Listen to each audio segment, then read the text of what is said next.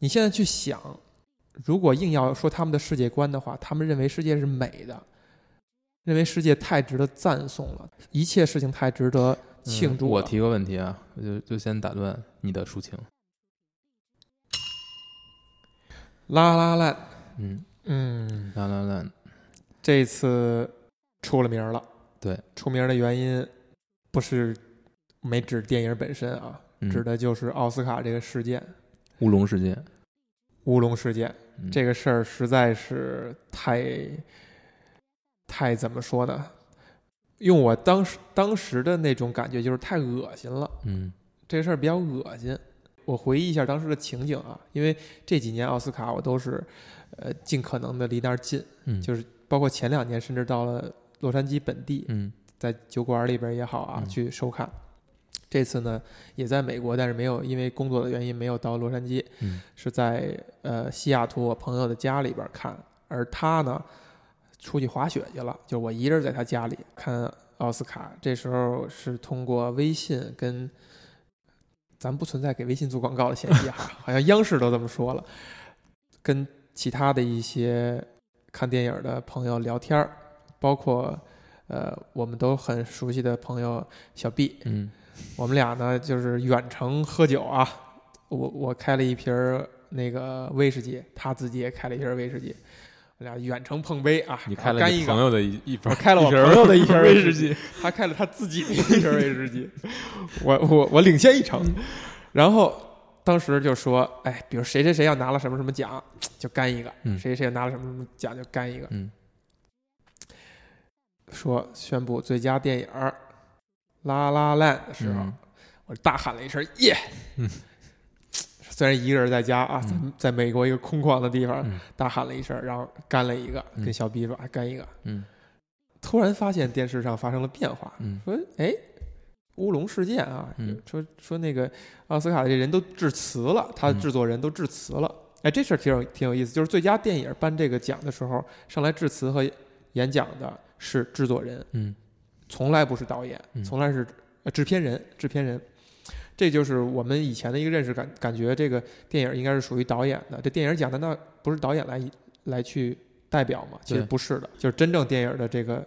嘉奖讲的是你的这个制片人，嗯他都已经去致奖致辞了，说了一半以后，突然间说：“哎，搞错了，搞错了。”而且这嗯不是一个玩笑，嗯说获奖的是你们，是 Moonlight，嗯，然后把这个呃小信封儿呃那个卡片展示出来，嗯，然后看到这个制片人当时是一种非常激激动的情绪，嗯，他这个激动呢，激动在于。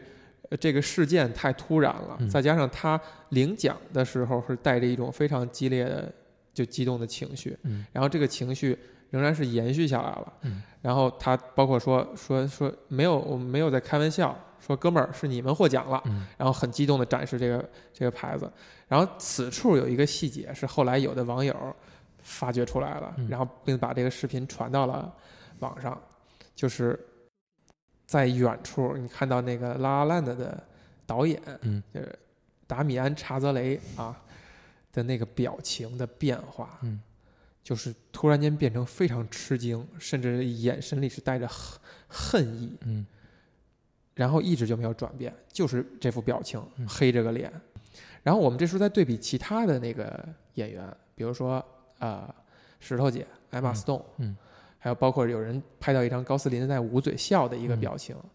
就是大家是那种可能在最开始知道这个事儿，包括台下的人是很吃惊的、很惊愕的，嗯然后立刻就换上一副大家所熟知的，你应该去呃赞美你的竞争者的那副嗯，嘴脸，政治正确的呃嘴脸太难听了啊，那副表情，然后恭喜，然后也是开心，嗯也是这样。但是对比这个导演的那个状态是非常鲜明，然后大家就在 YouTube 上把这个镜头放大，甚至有的网友说我们见证了黑武士的诞生。就是他从阿纳金在这一刻，这就是他变成黑武士的那一刻。嗯导演那个眼神就是说：“你看我将来怎么整你们这些人的，我怎么报复你的。”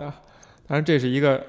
开玩笑哈，因为其实因为他是一个新，还算新的导演，他是一个新人。还有一个对比是什么？在一四年的时候，《爆裂鼓手》去提提名最佳电影的时候，嗯，虽然是也是九部提名当中的一部，而且嗯相对来讲是很不起眼儿。嗯，啊，那个时候，第一是我非常喜欢那部电影，第二呢，就是我们看到一些影评人会会讨论这个事儿，嗯会说《爆裂鼓手》是今年的杰作之一，嗯他提名是实至名归、理所应当的。但可能在主流舆论界对他的关注还是相对弱的。这个时候，一个有意思的情况是，《爆裂鼓手》在那年拿了最佳男配角，奥斯卡的最佳男配角，拿了一个呃剪辑，嗯拿了一个音乐层面的一个奖，忘了具体是什么了。然后导演查泽雷的那个一直以来的那个 partner，就是音乐方面那个创作人，要不就是要不就是呃他的剪辑师上去领奖的时候，抑制不住的赞美那个 Damian，嗯就说没有你就没有我今天，没有这一切，你是我们的灵魂，类似于这样的事儿。这个时候镜头给到查泽了，你发现他坐在非常远的一个角落，非常远，就甚至是快都靠近包厢了。然后他也是控制自己的情绪，就是马上就要落泪，而且那个落泪状态不是那种成年人，呃。感动，然后眼圈红的状态，是一种孩子般一种马上就要哭出来那感觉，就捂着嘴，嗯那种控制自己的情绪。就那个时候给我的一个感觉就是，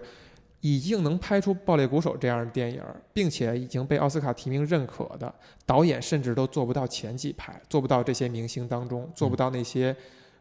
就是拍镜头会拍得很好看的位置，嗯甚至都坐在后排，甚至坐在包厢附近的位置。然后再有就是他表现出来那个抑制不住那个激动情绪，真的就还是一个孩子的感觉。就这是当时一四年给我的最深的两个印象。那今年今年他，因为他也提名了最佳导演，他的位置是很靠前的，基本上应该是第一排、第二排左右的位置吧。身边也都是这些嗯一线的明星，也还是比较重视，而且最终他是拿了最佳导演的。对，但仅仅过去了两年，就是一一四年的《暴力鼓手》是一五年颁奖典礼嘛，仅仅是过去了两年的时间，而且你想想，有《暴力鼓手》那样一个电影在，这个导演难道不值得坐到前面吗？就他的位置不值得被大家尊重吗？所以这就你就让你感觉但是到一个位置只有那么多，啊，对，感觉到了好莱坞的一个残酷性，以及它的一个纯商业的一个属性，就是，嗯？你你你你再次被证明自己以后，但这是奥斯卡，你的位置就提升了，你说的。这还是奥斯卡，对啊，那你说的是一个纯商业的属性吗？对我觉得是这样的，你觉得奥斯卡依然是一个纯商业？依？然是这样的。我觉得，我觉得电影至少在好莱坞工业，在奥斯卡这个环境里边，它仍然是一个商业属性，是一个娱乐属性。嗯它的艺术属性仍然是它宣传的一个点，或者是它的它的娱乐属性的一部分。就是这个点是有具有娱乐性的，但它其实说白了还是一个商业的一个东西。然后我还有一个什么样的一个感觉，一个对比呢？就是我以一个游戏从业者、游戏开发者的身份去了 GDC，嗯去了那个颁奖典礼，这个咱们也都去过。对，呃，当你把自己当做一个游戏制作者的一个身份，你参加那个的时候，你会很强烈的有触动感、有归属感，然后你会看到台上那些颁奖领奖的人也好，你会跟他们的关系会觉得非常紧密。嗯这个我觉得咱俩是不一样的，嗯就是我的感受是。我就跟他们是一起的，虽然我们没有交流，虽然我们也不认识，但是我觉得我们是在一个社群下的。然后这就让我回想到，呃，为什么奥斯卡能成为电影界最关注度最高、最被重视的那个奖？为什么？是因为它完全是一个社群化，它就是电影这帮从业人自己的一个事儿。嗯。而其他的，无论是电影节，还是其他的颁奖典礼、其他的评奖，都有其他因素。我们我们来看哈，那几大电影节，什么戛纳呀，什么呃威尼斯啊，柏林，柏林啊，很大一部分层层层面是卖片儿用的。啊，对，就是现场有很多这种引进方，包括咱们中国也会去人买片儿的人会在现场看。虽然那些电影可能在大家看来比较偏艺术性，但是其实你是看它，我如果引进进来，我会不会挣钱？我会不会卖？对，我会不会把它做到院线里边来？它是有那种博览会性质就是呃呃广广交会是吧？就是不土不土，就是说商品摆出来，然后你看你要，咱们现场谈。嗯然后看电影节的评呃，那看那个评奖，比如说跟奥斯卡稍微接近一些的金球奖，嗯，评委是什么呀？是好莱坞所有的外国记者。你觉得这些电影行业的从业者会看得上外国记者吗？会把你们当做什么？就是我没有对任何记者有不尊重的情绪啊，我是站在他们角度，你觉得他们是怎么样看待记者们的？你觉得那些明星们是怎样看待记者们的？他会狗仔，哎，他会怀着怎样的心情？他会很重视这个东西吗？他会觉得你这个奖有分量吗？他会觉得有意思吗？而奥斯卡是什么呢？奥斯卡是每个奖项都是这个工作的所有从业人加入这个协会以后，他来评选。导演就是一群导演，一群当过导演、被认证为导演的、有在导演工会的人，嗯他根据他的喜好去评。演员就是他根据他的认知、他的评判标准去评，就是完全一个从从业者自己在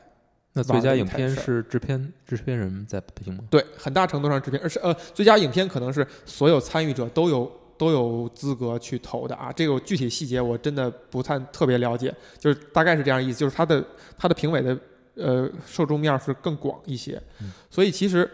他真的是一个就是从业者自己去评判的，这就是为什么他们自己玩的很开心，他们自己看重这些东西，因为同行的认可说白了可能会更具价值，就是我都是干这个的。咱们外行看热闹，他演得好，他演得差，你不一定能看到点儿上，或者你不一定能代表真实的性，你只是可能说你你喜欢他，你觉得他演得好，很可能是他这个人物吸引你，或者是甚至很可能是你喜欢看这张脸，嗯，你把一切东西投射成解释成你觉得他演得好了，但这个是专业角度的。对，但这个是更趋近于专业角度的吧？嗯就是我们如果纯专业的话，可能比如说是真正所谓的学院，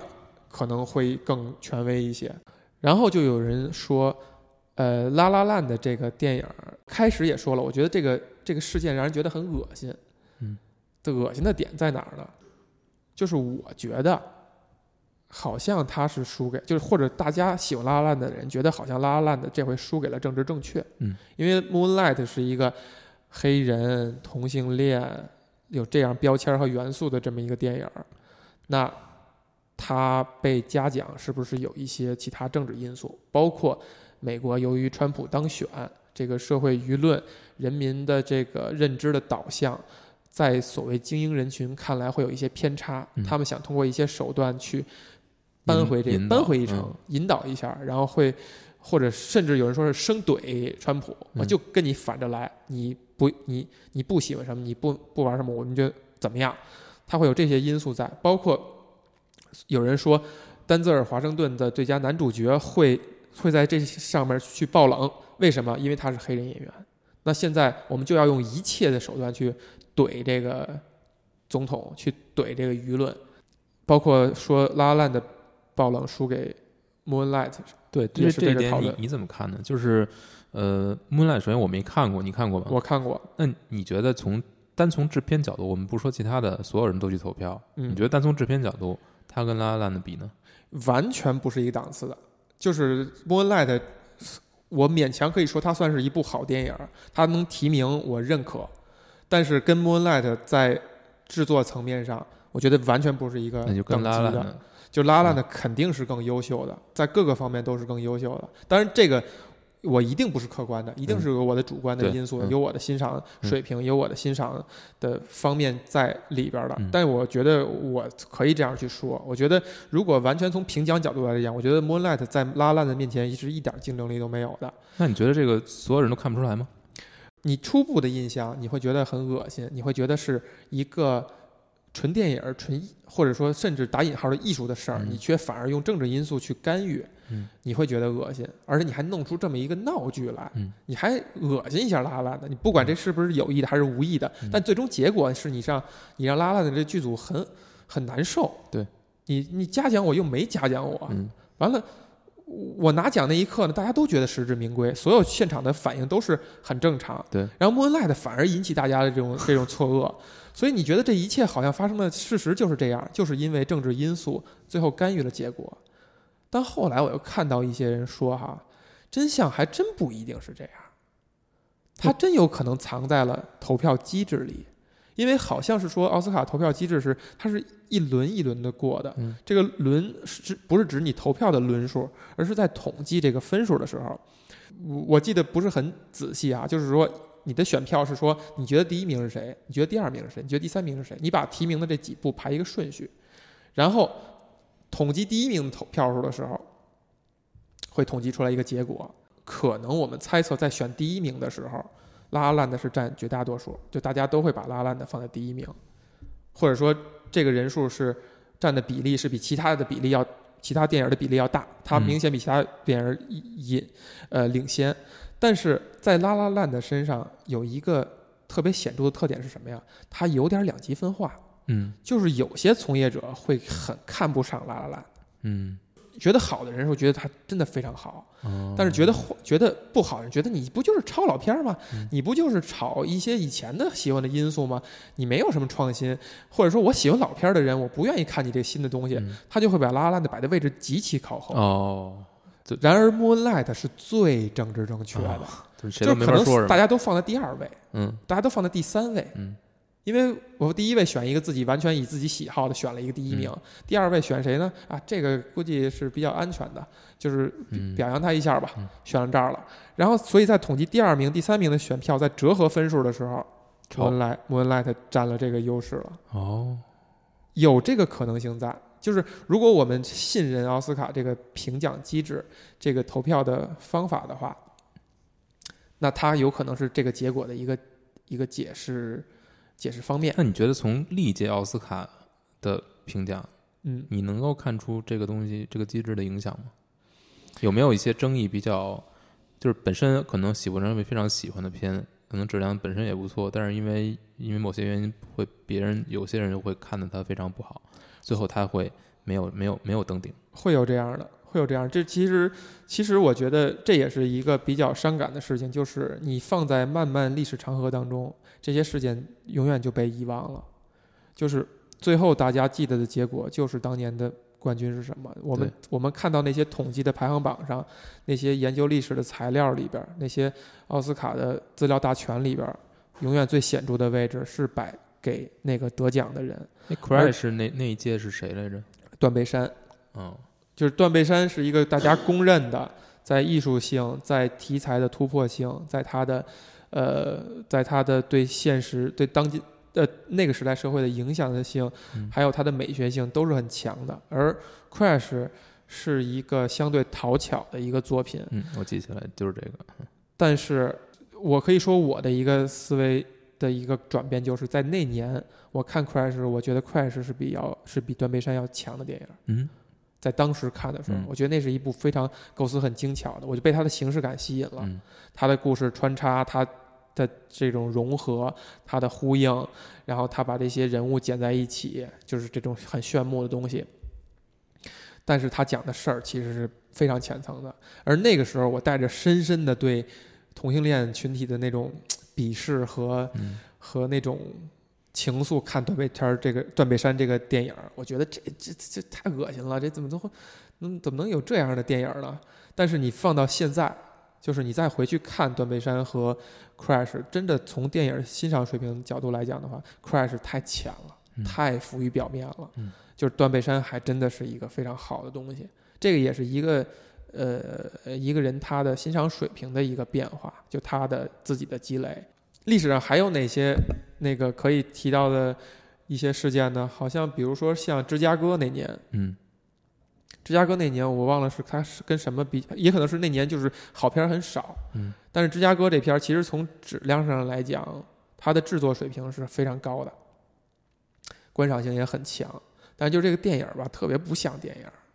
它它不能代表电影，因为嗯它就像是一个舞台剧转过来而已，嗯只是把效果光影做得更好一些，你把它看作一个舞台剧。没有有任何没有任何问题，它没有一个电影，只有电影能做到的点。它叙事也是单线，它就是舞台长舞台切换的时候会比 舞台剧要容易一些而已。但其实它没有任何体现电影儿嗯为什么之所以我用电影这种介质和载体去拍这个事儿，舞台剧已经能做到了。如如果是从技术角度来看，那这部片子就不可能。你觉得它不是一个能代表我是我觉得不能不能代表当年的最最高水平。相应的还有，比如《悲惨世界》，嗯，《悲惨世界》是没拿奖，确实是没拿奖，嗯但是这就让我看到，我说你为什么要拍成电影啊？你就嗯看舞台剧就完了吗？嗯你电影你就是能把那大船的效果做得好一些，嗯你在舞台上就是假一点儿，你就最多到到这样了。嗯你所有从表演、从调度、从演员都没有说你一定比舞台剧做到了不一样的地方而，且舞台剧确实唱得好，有可能，真的唱得好。有可能。嗯所以，而且我对那个片儿的那个那些歌啊，那些非要用唱来去说台词啊，是很反感的。就我反而你觉得舞台剧上，我就当一出音乐剧去欣赏，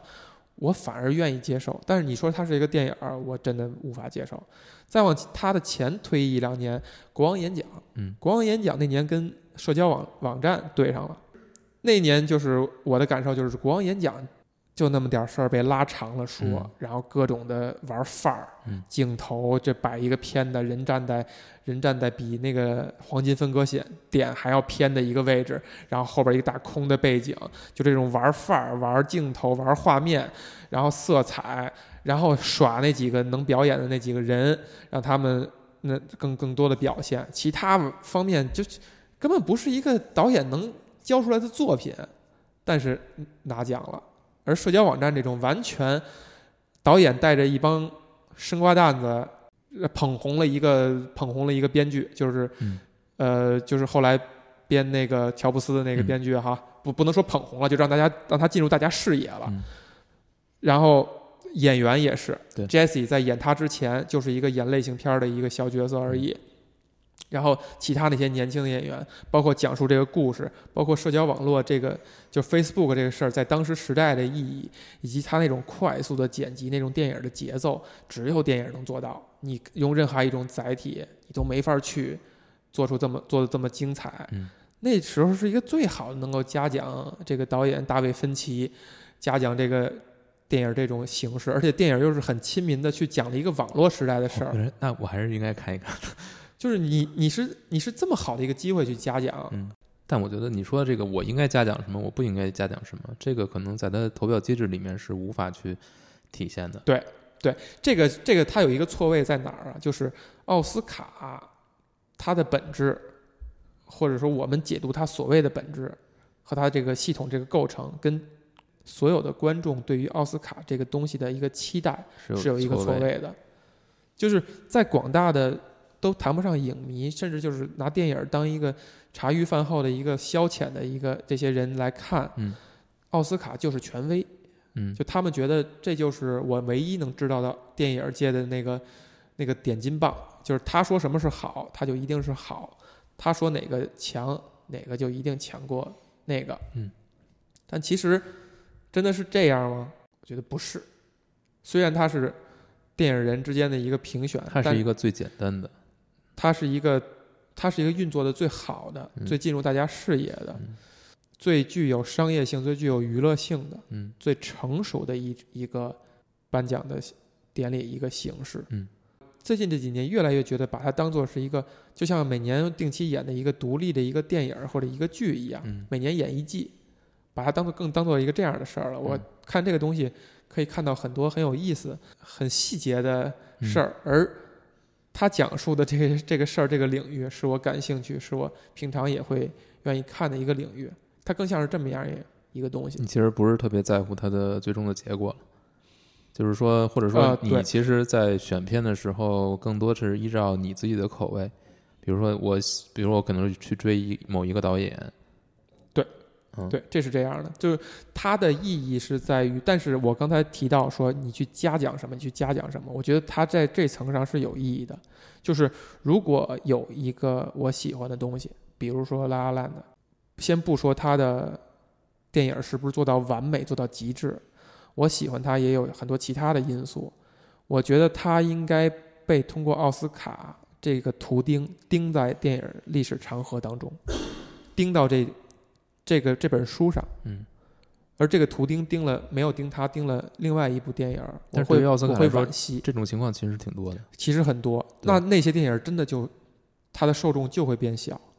一旦你被这颗图钉钉上了，它在历史长河里边被后人看到、被后人关注的可能性就是变高。但是有的作品其实甚至它会超越，它的影响力会超越奥斯卡的认可。但我仍然希望我觉在得这个其实可见的规律里边儿，他仍然被被嘉奖。嗯，但我觉得这个是你对它的要求过高了。嗯我觉得是，就是因为嗯，就众口难调嘛，还是这句话。甚至对于艺术的评断也是也是这样。这个就像什么呢？就像我们对于公众人物的一些期待。对就是你是一个知名影星，当然我们知道，影星可能他的受教育水平和素质水平不一定是嗯在中线以上的，对对吧？所以理应我们对他的一些期待，是他是是你是没有没有没有就是你你自己有一种良那种非常非常善良的期待吧？你会期待他就是一个更成熟、更有前瞻性的人，但其实人家没有理由去满足你这个那个期待。对，但我们仍然会怀着这样的心态，因为毕竟你是一个公众人物，你嗯你的受众太广了，你每说一句话被别人看到的可能性太高了，对，你会对他有一定的不负责任的要求。这就像我们或者说我对于奥斯卡的那个期待，你就是希望他真正能够给所有的电影来树碑立传，对而且是做到我我希望很公正的，他能够做到这一点。嗯，这个要求太高了。你是相你是希望它成为一部史一本史书，对，就是每年你确实他评出来的就是最好的，但实际上有大量的电影都连奥斯卡的门都进不去，嗯，而这些电影是不是有价值的，我们不知道，可能你都没看过。嗯所以“最好”这个词儿呢，呃，确实用的位置是不对的，或者说它的定义应该是不对的。就是这个东西很难真的完全评判最好。嗯呃，甚至比如说，你想把我退回到 Crash 跟断背山那个年代、嗯 c r a s h 最后爆冷拿奖，嗯，连李安现场都被拍到，都吃惊了，觉得怎么发生这种事儿啊？怎么可能啊？都拍到他很失态的那个表情的时候，我我是欢欣雀跃的呀。啊，因为哦因为我是认为 Crash 是一部非常好的电影啊。嗯如果让我比的话，我肯定选 Crash 啊。但是我回过来头看的话，把我现在放到那个年年代的话，我就像今年惋惜的阿烂的一样，惋惜断背山。嗯所以这个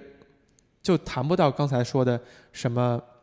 你觉得他应该树碑立传，你觉得他应该做正确的事儿，其实谈不到。我自己身上就已经有产生了这种矛盾了。但你觉得到现在记得断背山的人有多少？记得 Crash 的人有多少？你觉得真的这个奥斯卡给 Crash 加成了很多吗？加成了很多，好吧，那你觉得断背山需要还需要需要还需要？对，就是他的，如果他是当年的奥斯卡最佳电影的话，呃，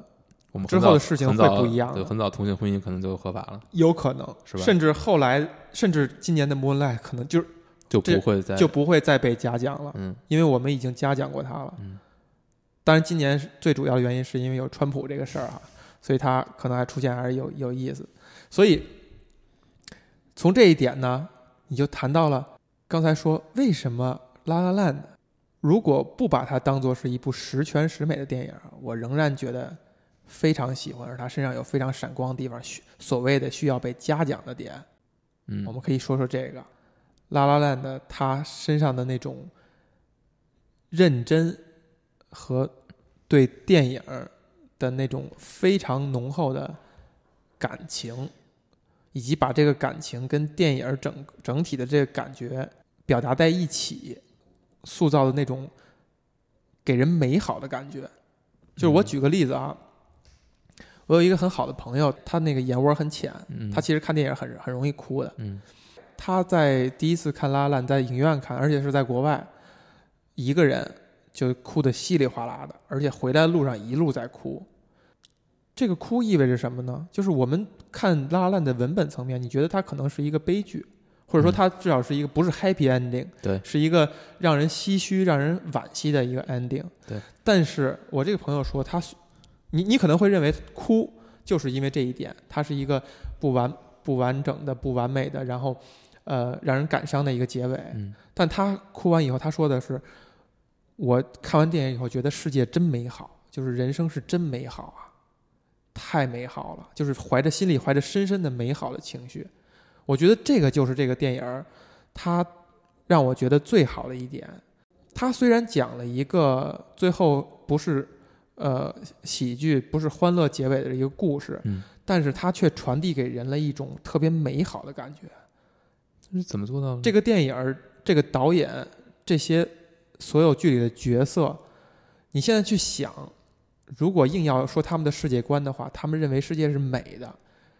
认为世界太值得赞颂了，一切事情太值得庆祝。嗯我提个问题啊，我就就先打断你的抒情。你觉得，嗯、我提的就是在最终结尾，就是如果电影在两个人在天文台最后一段对话结束之后，你觉得那个点，你觉得世界最美好，还是在加了尾声这一段十几分钟的戏之后，你觉得世界更美好？一定是加了尾声以后的。为什么？嗯，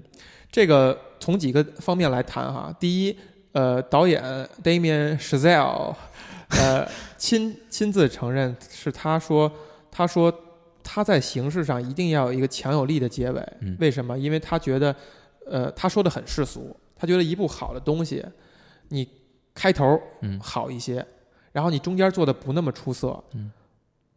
你如果结尾做的很出色，大家仍然在走出影院的时候会念着好，嗯。会会觉得你这部是一部好电影，嗯，纵纵然你没做到十全十美，你只要把开头和结尾做好了，是这样。你就能给人人留下深深下印深刻的印象。这个说法其实很世俗，而且很所谓的功利。嗯，但我觉得，而且是一个很浅显的道理，就是你一提你就觉得这没什么无可争议。这个是、啊对我我我我我所说的就是说那种美好的感觉，这个嗯不是说从电影层面，嗯而是说你对这个世界的理解，呃，不是说我看这个片儿，我觉得片儿很值，不是这个层面，嗯而是我们刚才你说的，嗯就是说看虽然它是一个悲剧，嗯但我还觉得很美好。嗯，那如果是尾声之前，就是你不知道它是个悲剧，对，它可能是个悲剧，我们怎么样去产生美好的感觉？世界不因为我们觉得它美好还是残酷还是丑恶而变化，世界是客观的，世界就是这样的，只可能是我们带着积极的心态还是消极心态去过好每一天，然后对这个世界会有正向或者负面的影响。也就是说，不美是这个世界是很丑恶的，我们可以积极面对它。呃，你你也可以这样去说，嗯你也可以说这个世界是美好的，嗯我们但是是我们人类自己内心去是丑恶，所以嗯你看它是丑恶的。它的关键点就在这儿，就是美好和丑恶，你的内心产生美好的感感觉是非常主观的，它取决于你自己的内心，那主观就更就更难受到影响。你愿意怎样去看待它？导演给了这样一个故事，这么隆重、这么浪漫的去讲述了一个简单的故事，讲讲述了一个简单的故事，然后给你一个不能达到的，在幻想当中的十几分钟，他们可能会，他们本应该，本可能会过怎样的生活，就是在给你一个美好的种子，就是我们可以，我们可以以美好的眼光、善良的心态去看待一切。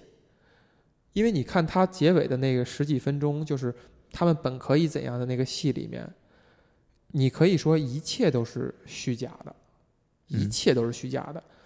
我在弹琴的时候，这个姑娘走过来跟我说一一句话，我很欣赏你，你会立刻抱着她亲她吗？不会，通常人不会，除一我们不排除有些人浪漫情种有可能在这一刻就这样。那你觉得女的会是？难道不会被吓住吗？难道就任由你这样吗？太虚假了。就如果真是这样做的话，太虚假了。这是一个虚假的点。嗯你要走出，带着这个姑娘走出酒吧的时候，老板站在你面前，一副凶凶残的面孔，然后立刻就开始搞笑，开始给你让你走哎出去，也是虚假的，对。也也是不能发生的。对，在他那个幻幻想那十几分钟里边，高斯林没有去接受那个乐队的呃邀约，塞巴斯蒂安没有接受乐队邀约，他就在那个爵士酒吧里边忘情的弹琴，嗯。然后米娅去追求她的梦想，可能吗？仍然不可能，你支撑不了两个人的生活，你们俩这样下去支撑不了两个人的生活。好，就算你机缘巧合，你也试镜成功了，你试镜成功了，你去巴黎追求明星了，你觉得以塞巴斯蒂安的性格真的会跟你去吗？有可能，去了以后你们俩还能很和谐吗？他的心态能摆正吗？也是不可能的。然后到最后，你去巴黎拍戏，你就真的能成为大明星吗？也不一定。好，就算你最后真的成为大明星了，你还真的能看上你这个在默默无闻的时候你在能你还能觉得他有吸引力吗？你的眼光是不是放得更广了？你是不是有更多的选择了？你们俩还能继续吗？还能结婚生子吗？很大程度是不可能的。对，包括又提到那个 J.K. 罗琳，嗯她写完《哈利波特》，她成名以后，她嫁给了一个呃非常默默无闻的那个先生，是一个牙医也好什么，反正呃收入还不错，小中产，但一定不是个名人，一定不是个出类拔萃的人。嗯她嫁给他的时候，她带带着一种非常浪漫的情绪，嗯就觉得我要我什么都有了，我只要一份感情。嗯但是我们这个社会能允许这样的婚姻存在吗？其实是不允许的，你永远会被社会上所有事情去影响。嗯男的就应该在思想层面，在社会地位上一定是很近，你才会很很美好，很像你想象的那样能过上嗯好的生活。因为罗琳最后就是跟他的这个先生又又分开了，但他当分手以后，他就会谈了一些事情，是说没有想象我想象那么美好，我们我们人没有那么坚强，没有那么浪漫。所以回到那个拉拉烂的，他他真的是在这个老婆可以成为大明星的前提下，跟着去了到巴黎以后，也在一个爵士酒吧里边工作。这段感情，这段婚姻能持续、能长久吗？很大很大的问号，这也是不现实的。对你就看他们俩就吵架那一幕就能看出来。所以一切一切都是不现实的。但是区别就在于创作者选择什么样去的角度去表达这个事儿。我们看电影，我们真的是需要一所所有电影或者所有人一句一句地在告诉你现实的残酷，世界上有那么多不不公，世界上有那么多丑恶的事情，人都是丑恶的，我们真的需要吗？不一定啊，就是有人去做这个事儿就行了。嗯我们我觉得现在这个时代，我们反而更需要人家告诉我们，应该是美好的，是有有美好的事情。你你可以用美好的眼眼光，你可以做梦，你可以去想象这些幸福、美丽的事情。而这个电影恰恰就做到了。当然，这一点也可能是很多人去抨击的一点，就是你讲了，你讲的就是一个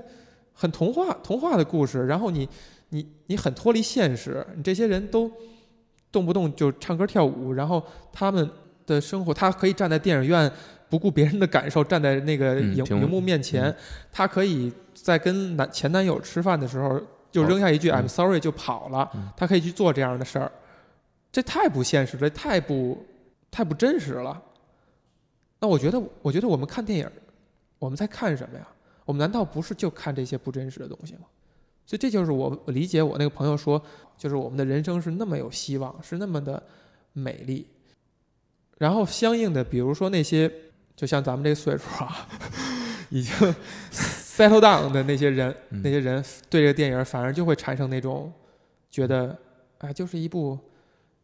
cliche 嘛，一嗯部爱情片儿嘛。你觉得真的是这样吗？就是，嗯、一旦你，嗯、比如说，比如说像《拉拉烂》的结尾，他们是没有走到一起，你觉得这个，嗯、你觉得是这个电影必然的一个选择吗？从他之前的叙事轨迹来说，到达这个尾声，一定是这个结果，不可能有别的结果。就是他们如果两个人在一起，这个电影就不成立了。嗯，你觉得就是不成立？我觉得是这样的。嗯我觉得可以说的一点就是，你探索这个人物的他的他的一个内核啊。但是我觉得这个，呃，他不排除我们会过度解读这个事情，嗯但我觉得不重要。嗯就是你看塞巴斯蒂安，他在一开始能够吸引到一个年轻貌美的漂亮姑娘，就只通过弹琴，嗯通过去演奏，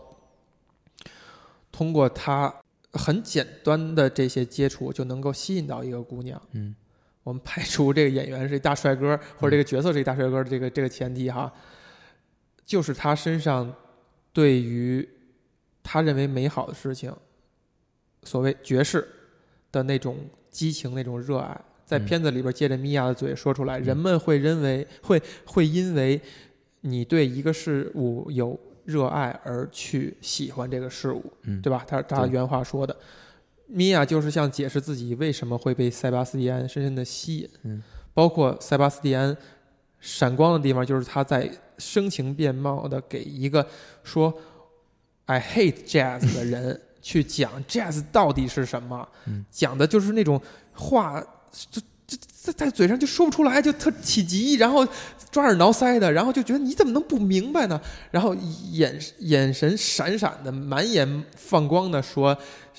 爵士应该是这样的，然后他在死亡，他在死亡，然后看着米娅，米娅觉得你你要怎样，我要建立我自己的爵士酒吧。嗯，他的这个，他对这份美好事物的这种坚持、这种追求，是这个人物的核心，是这个人物他的魅力所在。他能够吸引到别人，然后当他跟米娅，呃，确定关系结合嗯。结合以后，他这份感情完全转移到了米娅身上以后，他淡忘这些，然后所谓的就是这个感情会有一个下落，可能米娅对他的这个认知和他身上呃塞巴斯蒂安身上的吸引力会有变化，一直到最后他去找回米娅，然后让他去试镜，在这过程当中，塞巴斯蒂安又唤醒了，或者又从米娅身体里拿回了这份对他以前认为美好事物的这种这种追求，这种这种呃坚持，他就不能不可能跟着米娅去追求米娅的梦想，去巴黎，因为他自己又产生了自己的计划。对，这样这个人物才完成这样一个轮回。但你看啊，其中是有一个点，就是米娅回到了自己的呃父母家，嗯塞巴斯蒂安也放弃了他自己的他跟米娅这段关系。同时，我们看到此时塞巴斯蒂安是一种非常颓废的状态，嗯他他也没有说要开自己的爵士酒吧，他也没有再去坚持这个梦想。嗯，你看到他们两个人都是这个状态。嗯，这时候其实你嗯，你说的这股劲儿嗯，已经没了，在两个身上都没了。对，那最后就是一个机缘吗？就如果没有这个电话，那这个戏会在在此截止，也是一个悲剧。也就是一个非常大的悲剧了。就是俩人之后会发生，如果他是现实生活当中，俩人之后会发生更新的故事，也有可能再次因为什么原因再去重重燃嗯，这份热情也好，这个以前的这些所有的坚持也好。那他们所有这些坚持，如果按这个片子来说，就在就在这通电话里。对，那这通电话其实你要这么去想的话，就是他们之间做出的所有努力，包括塞巴斯蒂安牺牲自己的这个职业目标，还有米娅对这种反复的去试镜，反复的就是试，然后去尝试自积累的演出。稍微有一些人脉，就这些人至少知道有这么一个人，他然后愿意去看这个戏，看了这个戏，然后他去准备了这样一他一个去努力的独角戏去演，嗯、对，这仍然是他们的努力所造成的，所以它又有必然性。所以其实这个是，但这个会不会有这通电话，就看你编剧怎么写了。对，但但你看塞巴斯蒂安后来他在帮助米娅，就是因为这通电话，他去找到米娅，嗯把米娅推到了这个自己的米娅这条路上，嗯，推着他继续走。嗯，他自己其实也改变了，对，他也回去找自己的路。是在他做这个事儿的过程当中，又唤醒了。但是你看塞巴斯蒂安，他是有一个变化的，就如果他按之前的那种逻辑的话，他现在依然可以去完全支撑米娅的梦想。为什么他到现在他没有跟米娅一起？因为他是不是意识到自己在跟着完全跟着米娅这条路走的的过程当中，他会把自己的东西都丢掉？是一定是这样的，这样他就，呃，要不他就不会跟米娅说，你得到这个机会，你以后你要 give everything，你要把所有东西都投进来。在说这句话之前，米娅问我们，Where are we？嗯我们到哪儿了？嗯，我们什么情况了？其实米娅是主动抛出绣球，想要和好的那一方。嗯，然后塞巴斯蒂安才表现他在这个事情上已经想得非常清楚了，嗯就是你一旦有这个机会以后，你的所有关注点要在这儿。就是我们这个事儿是小事儿，就已经不算。但是他没有说，不是他说的是米娅应该怎么做，对，但是他没有说自己，但相当于说了。对相当于也表达了自己了。这个其实这这一块，我觉得对塞巴斯蒂安的很多东西是都没表，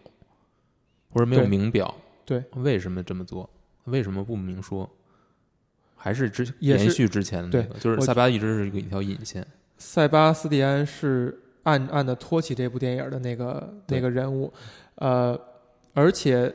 这块儿也是体现了这个电影一直以来的氛围和导演的一个习惯，就是他比较含蓄，嗯，他会他会藏一些东西让你自己去感受去悟，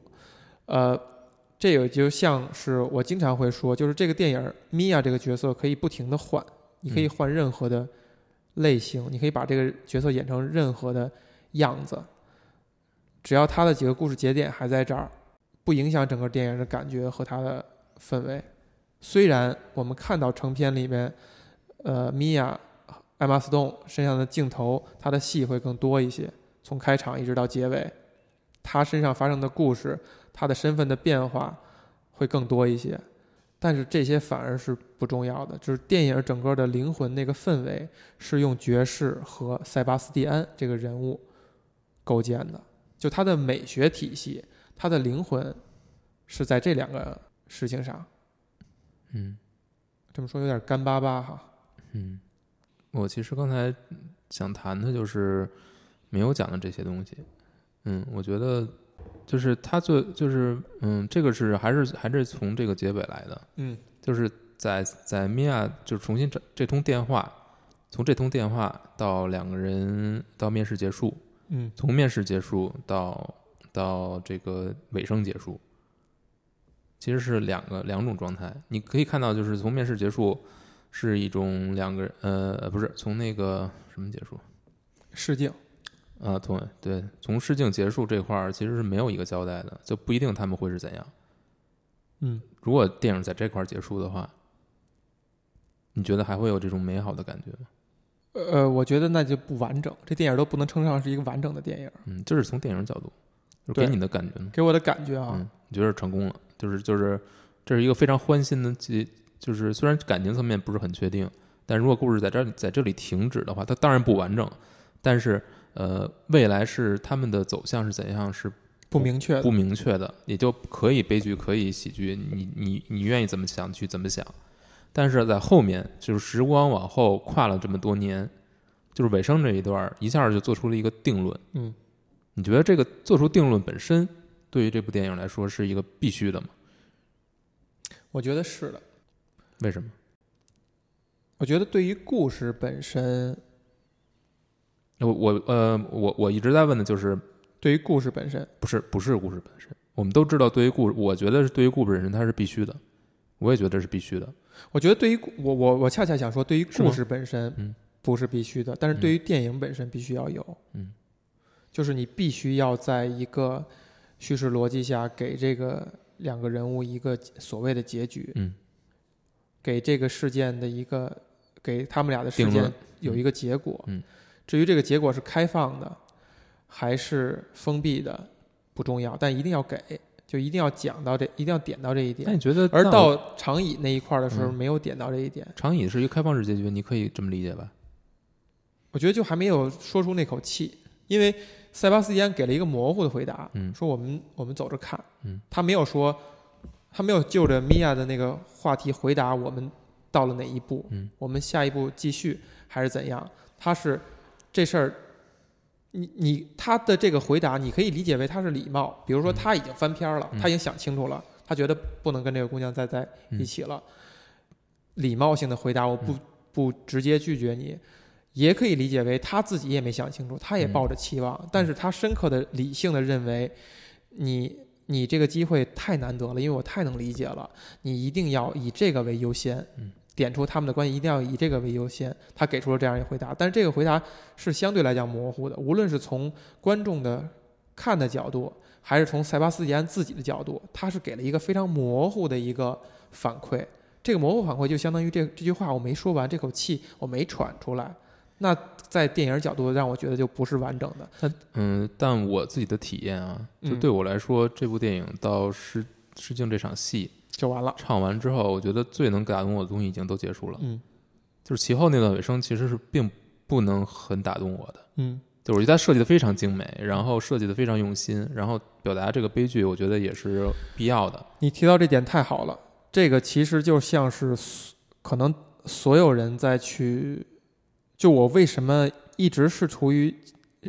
试图独特化或者强调我对这个电影的感受是是所有人理跟所有人理解它是不一样的，就在这儿，就是你去因为他对梦想的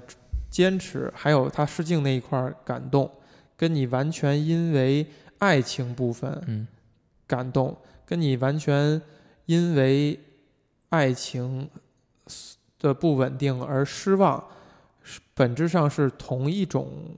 看待这个电影的角度和方法嗯和和和方式。嗯就是你看到它叙事的这个点，是不是能让你产生共鸣，能引嗯起你的一些共情？嗯我觉得这个电影在这个层面上已经让我觉得很好了。嗯就是这个故事我看得很新奇，虽然它是简单的故事，嗯但是我觉得它的表述，它的它的表述方式，它把这两点串在一起，就是爱情和所谓的梦想串在一起，解释他们俩有可能是同样的东西，这个点嗯，已对我来讲已经新奇了。但这个电影最吸引我的，最让我能够愿意赞美他、不要褒奖他的，反而是他电影层面的东西。嗯，就是非故事层面的嗯，就是他认真的去拍了一个可能费力不讨好，但是他认为好的东西、好的方法和和技巧，嗯。而且把它带有了很很现代、很高品位的一个感觉，他又让这种形式呃重新站回人们视野，就是所谓的啊。英雄造势，英雄造势，就是所谓的他以一己之力把歌舞这个东西又带回到了呃聚光灯下。嗯。虽然像我们之前聊的，它不是纯粹意义上的歌舞片儿，它只是借用歌舞的手段去更好的叙事了嗯。它跟以前好莱坞那种只为了让大家看歌舞，然后怕你看累了，我用一个故事串一下，是蛮拧的，是不一样的。但它毕竟做到了把这个元素拿回来了，而且它处理的很美，它没有搞砸，它让这个事情的美感体现出来了，以及它做了很多细节上的处理和坚持，在很多人看来，可能百分之九十九以上的人对他们来讲的效用都没有那么强，但他仍然这样去做的这份心，嗯。就是他对他作品的这种爱惜他，希望他经得住推敲，希望他能够放在历史的长河里边去被考验的这份这份执着，是很是很打动我的一一个层面，都已经不再是电影故事本身和电影本身了，这个层面越来越占了更多的比重，包括电影已经过了这么这么久，然后我又看了很多遍了，这一部分永远还是打动我的。所以你觉得可能再过几年你再看，你仍然会觉得它是一个就值得你花时间再去把它看一遍。虽然它是一个它故事这么简单，对，它是一个精致精美的一个产品，这个产品它本身的精致精美这个点已经足够打动人了。嗯嗯，至于这个产品它的功能，它的好用不好用，它是不是随着时代，比如说我们以前用 MSN，现在我们不再用 MSN 了，MSN 过期过过时了吗？过时了，它的功能性没了。但如果 MSN 是一个精美的产品的话，你现在拿过来，你仍然会欣赏它。嗯我觉得这个电影在这一点上做得很好，所以我希望它被认被认可。嗯，至于在故事层面，已经做到足够好了。那至于你你看完这个片子所感动感到的这种很美好的感觉，是故事层面的，确实也是是故事层面，故事层面也是它外在的这个精美精致层面的。就是，其实包括就我们这个时候谈到美好的话，就不得不提一些细节，嗯比如说，呃，好莱坞运行这么多年了，为什么我们我们没发现洛杉矶是一座紫色的城市？就是如果硬要用一个颜色来形容这座城市的话，我永远想不到紫色。对，直到看《拉拉烂》的以后，他把紫这个颜色提出来了。你在刚开始看的时候，就包括我在看之前，我已经去过很多次洛杉矶了，但是我仍然会猜测这个紫色是导演要的一个感觉，是要的一个氛围。直到我今年去在在呃他所在的那个那个那个山上去重现那个落日的时候，我才意识到洛杉矶真的就是一个紫色城市，我以前一直没有意识到。就这种美学上的追求和他的对美感把这东西摆在所有受众面前的这种这种做法，跟电影有直接关系吗？没有啊，但是他就是这样去做，这个美感就传递给你了。他用自然的光，他就拍实景，就把这个这个城市一美好那感觉传递给你。除了山顶跳舞，还有塞巴斯蒂安在海边唱对，《City of Star》，那个景象让你看来好像很魔幻现实主义，你觉得好像不是实景，但它就是实景。就所有去 Santa Monica 看过落日的人都会感同身受。这个就是，就是你怀着美的心态去拍 L A，它就是这样的。你怀着丑的心态，你就会讲那些脏乱，讲讲那些整条街都是 homeless，都是我不指出肤色了，都是都是流浪汉，那些脏啊，那些臭，很多人对洛杉矶不好印象就是因为这些，就是说哇，那城市里边又脏又臭的，多乱多危险啊！那就是你你你用什么样的心态去看？那它这个紫色不美吗？多美啊！同样是 Emma Stone，，同样是高斯林，嗯两个都是万里挑一的帅哥美女，高斯林更是这样，很多人的男神。但是你现在回想，高斯林在这部电影里边，西服革履、衬衫系着领带的那个景象，就一直印在你脑海里。他就要把这个人物拍得很美，让他最吸引人的那一面展现给你面前，还要跳舞，还要唱，他就要给你这个印象加深，他就去做这件事儿了。艾玛·斯顿真的是因为这部电影，我才发现这是一个，真是一个很漂亮的姑娘，嗯很很白，腿非常好看。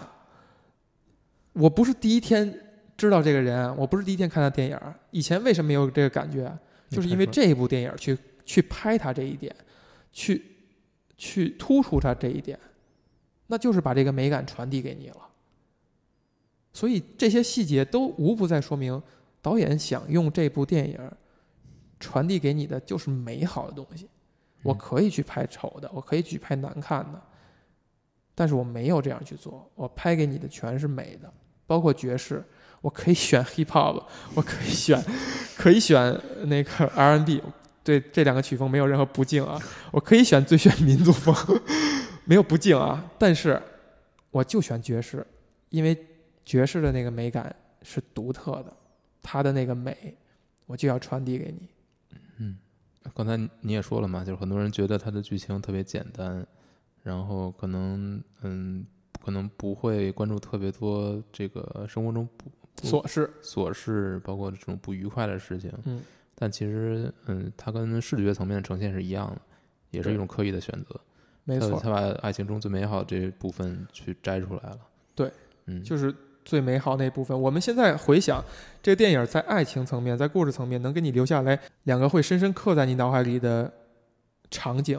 一个就是米娅从跟前男友吃饭餐桌时一句 “I'm sorry” 跑出来，嗯晃着小肩膀那种嗯满心欣喜的，就是我，我前一刻还在迷茫，当我走出这以后，我脸上那种极其灿烂的表情，嗯一直到他跑到影院里边站到。荧幕前，为了寻找我想找到的这个人，